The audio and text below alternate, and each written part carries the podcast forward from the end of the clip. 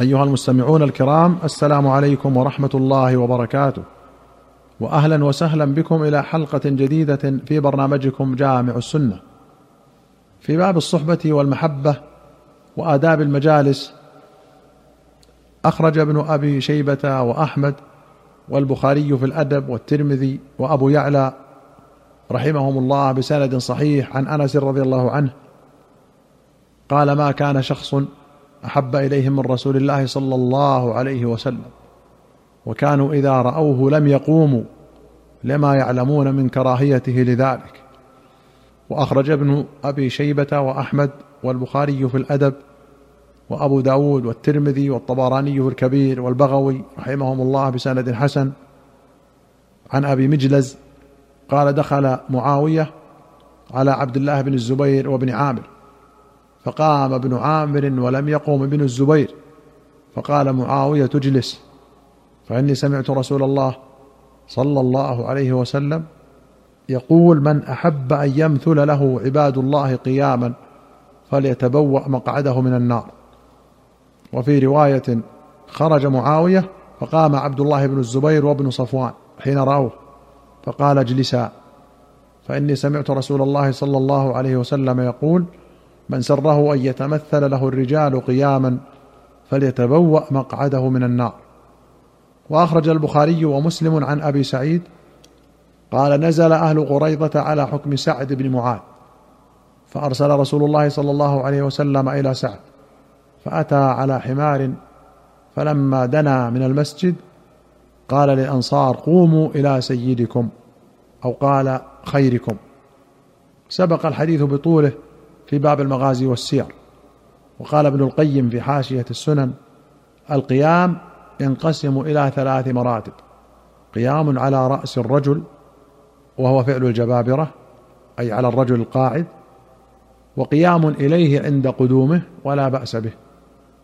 وقيام له عند رؤيته وهو المتنازع فيه. وأخرج البخاري عن ابن عباس رضي الله عنهما أن رسول الله صلى الله عليه وسلم قال من استمع إلى حديث قوم وهم له كارهون أو يفرون منه صب في أذنه الآنك يوم القيامة. الآنك الرصاص المذاب. وأخرج البخاري ومسلم عن سهل بن أبي حثمة أن عبد الله بن سهل ومحيصة بن مسعود أتيا خيبر فتفرقا في النخل فقتل عبد الله بن سهل. فجاء عبد الرحمن بن سهل وحويصة ومحيصة ابن مسعود وهما عماه إلى النبي صلى الله عليه وسلم. فذهب عبد الرحمن يتكلم وهو أصغر منهم. فقال كبر كبر. فسكت. فتكلم. وفي رواية فذهب محيصة ليتكلم وهو الذي كان بخيبر. فقال رسول الله صلى الله عليه وسلم الكبر الكبر. أو قال ليبدأ الأكبر. سبق الحديث بطوله في باب الديات. وأخرج مسلم عن ابن عمر أن النبي صلى الله عليه وسلم قال أراني في المنام أتسوك بسواك. فجذبني رجلان أحدهما أكبر من الآخر. فناولت السواك الأصغر منهما. فقيل لي كبر. فدفعته إلى الأكبر. أخرجه البخاري معلقا وأخرجه مسلم مسندا. وأخرج البخاري ومسلم عن سمرة بن جندب قال لقد كنت على عهد رسول الله صلى الله عليه وسلم غلاما فكنت أحفظ عنه فما يمنعني من القول إلا أن ها هنا رجالا هم أسن مني. وأخرج البخاري عن ابن عمر قال بينا نحن عند رسول الله صلى الله عليه وسلم جلوس إذ أتي بجمار نخلة. فقال النبي صلى الله عليه وسلم إن من الشجر شجرة لها بركة كبركة المسلم. فظننت أنه يعني النخلة فأردت أن أقول هي النخلة. فالتفت فإذا أنا عاشر عشرة أنا أحدثهم فسكت. فقال النبي صلى الله عليه وسلم هي النخلة. وفي رواية قال مثل المؤمن كمثل شجرة خضراء لا يسقط ورقها ولا يتحات. فقال القوم هي شجرة كذا. فأردت أن أقول النخلة وأنا غلام شاب فاستحييت. فقال هي النخلة. وقد سبق للحديث روايات أخرى في باب تعريف الإسلام ولوازمه. باب ما جاء في الضحك والمزاح واللهو والطرب. أخرج البخاري ومسلم عن عائشة رضي الله عنها قالت ما رأيت رسول الله صلى الله عليه وسلم مستجمعا قط ضاحكا حتى أرى منه لهواته. إنما كان يتبسم. اللهوات جمع لهاه وهي اللحمات في سقف أقصى الفم. وأخرج البخاري ومسلم عن جرير بن عبد الله البجري رضي الله عنه قال ما حجبني رسول الله صلى الله عليه وسلم منذ أسلمت. ولا رآني إلا تبسم في وجهي. ولقد شكوت إليه أني لا أثبت على الخيل فضرب بيده في صدري وقال اللهم ثبته واجعله هاديا مهديا. قوله ما حجبني أي ما منعني من الدخول عليه في وقت من الأوقات.